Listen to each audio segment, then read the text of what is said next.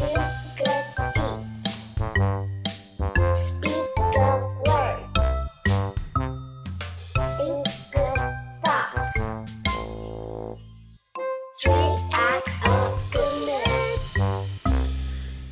Illustrated Sutra of the 100 Parables, number 4 The Donkey Potter. There was once a rich man whose son was soon to be married.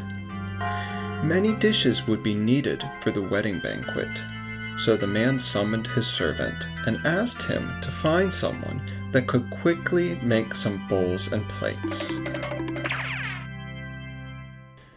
The servant hurried off to the market to find a potter.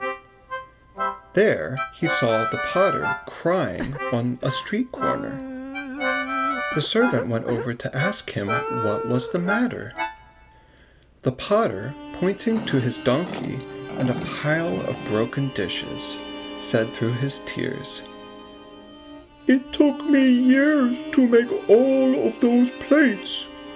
Who could know that this donkey would be so angry about my not feeding him breakfast this morning, and he would break them all? All of my care for him has come to nothing. The servant was delighted by this news. He rubbed the donkey's head and said, You are truly an amazing animal. Then he bought the donkey from the potter and returned home. When the rich man saw the servant returning on a donkey, he was puzzled and asked, Why on earth did you buy that donkey?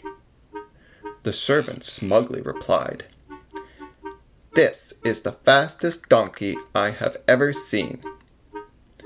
In only a few seconds, he smashed several hundred bowls and plates.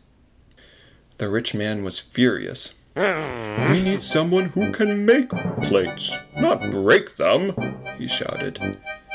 This donkey may be able to destroy hundreds of dishes in a few seconds, but he couldn't make a single bowl if he had all the time in the world.